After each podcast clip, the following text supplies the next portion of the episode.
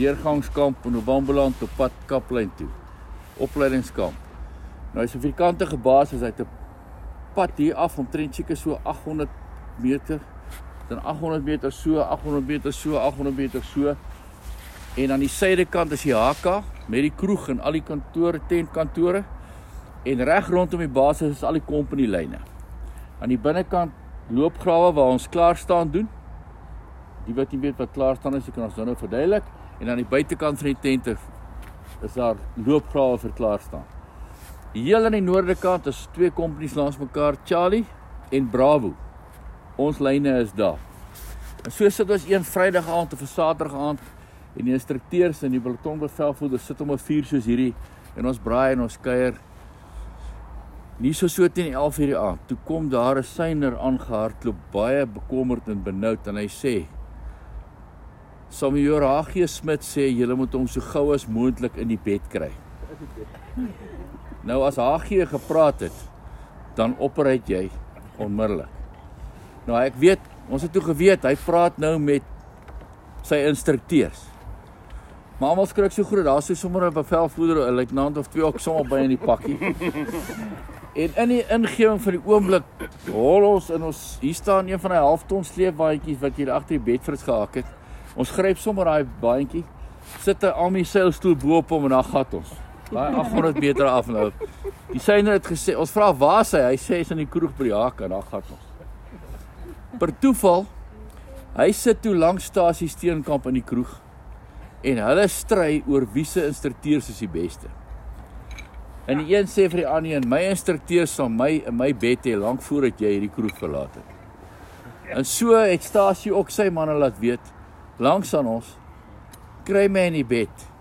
En per toeval kom hulle op dieselfde plan en hulle gryp ook so 'n waandjie. En ook met ons ses. Toe ons daar by die HK intrek, toe trek ons twee sulke waandjies langs mekaar in. Seilstoele bo-op. Klomp instrukteurs om die waandjie. Nou kom ons kom hier sommer hier haal.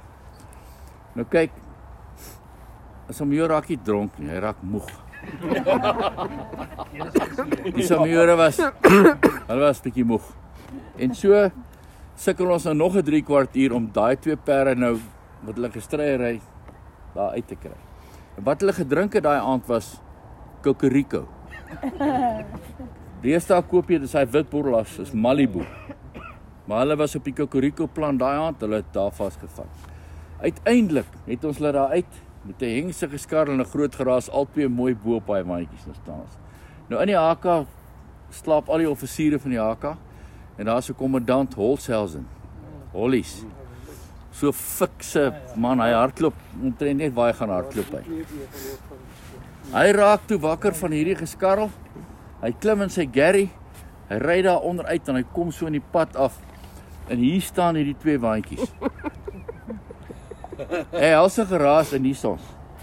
Hy stop so met hy Gary langs aan en hy kyk so reg in Samuelstasie steenkamp sien naast staan hom. Nou jy het 'n dronk man hè. Hy skree vir hy Samuel, "Samuel, wat dit donder dink julle doen julle?" Hy kap hom nou so. Nou swing hy nou so tot hy nou uiteindelik die kommandant nou so in die oë kyk.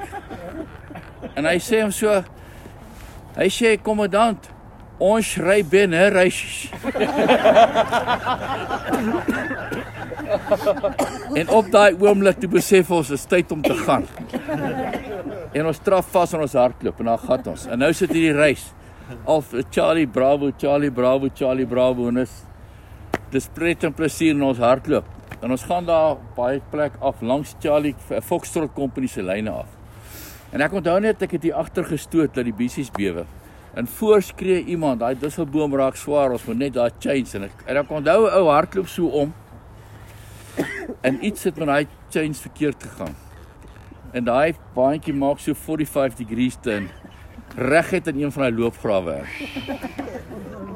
Nou ken jy 'n bedonderde samuur wat moeg is wat uit daai ding uitvlieg binne in die gat reg onder in daai in die loopgrawe. Ek weet daar gaan Bravo. Bravo wen die reis. Ons sit met 'n moe samuur ons moet nou maar daai gat uit kry. Hy's nie vriendelik met ons nie. En na 'n halfuur se gespartel, hier het ons die sommer nou uit. Vol nerve, stof, toe van die stof. En ons kry hom toe uiteindelik by die in sy bed. Die volgende oggend was nie maklik nie. Dit was nie maklik nie. Maar in elk geval dis toe nou verby. So gaan ons op Kaplyn toe. Veg 'n paar oorlogies daar. Kom terug en land in Oudtshoorn en daar word 'n groot dag gereël, 'n sportdag. Dis rugby en dis cricket en dit is hardloop en dis veerpyltjies en dis jeukskei en allerlei goed. Maar die hoofitem van die dag is toe Benner reisies. op die op op die hoofparade grond, al daai karre staan so opgelyn. Nou is party nog aangetrek met helmets en goggles en togas en swepe en al die goed. Ons lyn hy goed so op en daar's paal aan heel aan die ander kant waar ons hardloop en om hy goed terugkom. En net voor ons wegtrek, toe klim so kolonel Witkop Baardmors daar op 'n op 'n podium. En hy sê nee nee nee, dit kan nie so weg nie. Kan al die drywers asseblief na my kom. En die drywers is nou al die someure. Dis so sommer HG en Steenkamp en almal. Hulle klim af. Hy sê kom julle hier. En toe hy by, by hulle kom gee vir elkeen 'n glas en hy haal 'n bottel kokoriko daar uit. Hy gooi vir elkeen 'n halwe glas kokoriko. Ben hersous. En hy en hy sê daar hulle hak so almal in en dan gooi hulle daai Ben hersous. Hy sê right, nou kan ons gaan. En toe almal op hulle karre klim, sê Samuel Ragie, "Wow, net 'n bietjie. Ons het gou regmaak hierso." En hy haal 'n bottel Ben hersous onder die karretjie uit en hy tree ons aan, ons staan so om die kar. Hy gooi hy binne so so ons kele af, so. Hy sê ja, nou is ons reg, nou kan ons gaan. En daar gaan ons. En so is daai reis toe voltooi en van toe af het dit 'n tradisie geword. Elke jaar daarna was dit op die hoofitem, uh op die gala aand was dit een van die hoofitems. En dit het begin by 'n sommer wat uit 'n gat uitgehaal is. Binne. Binne.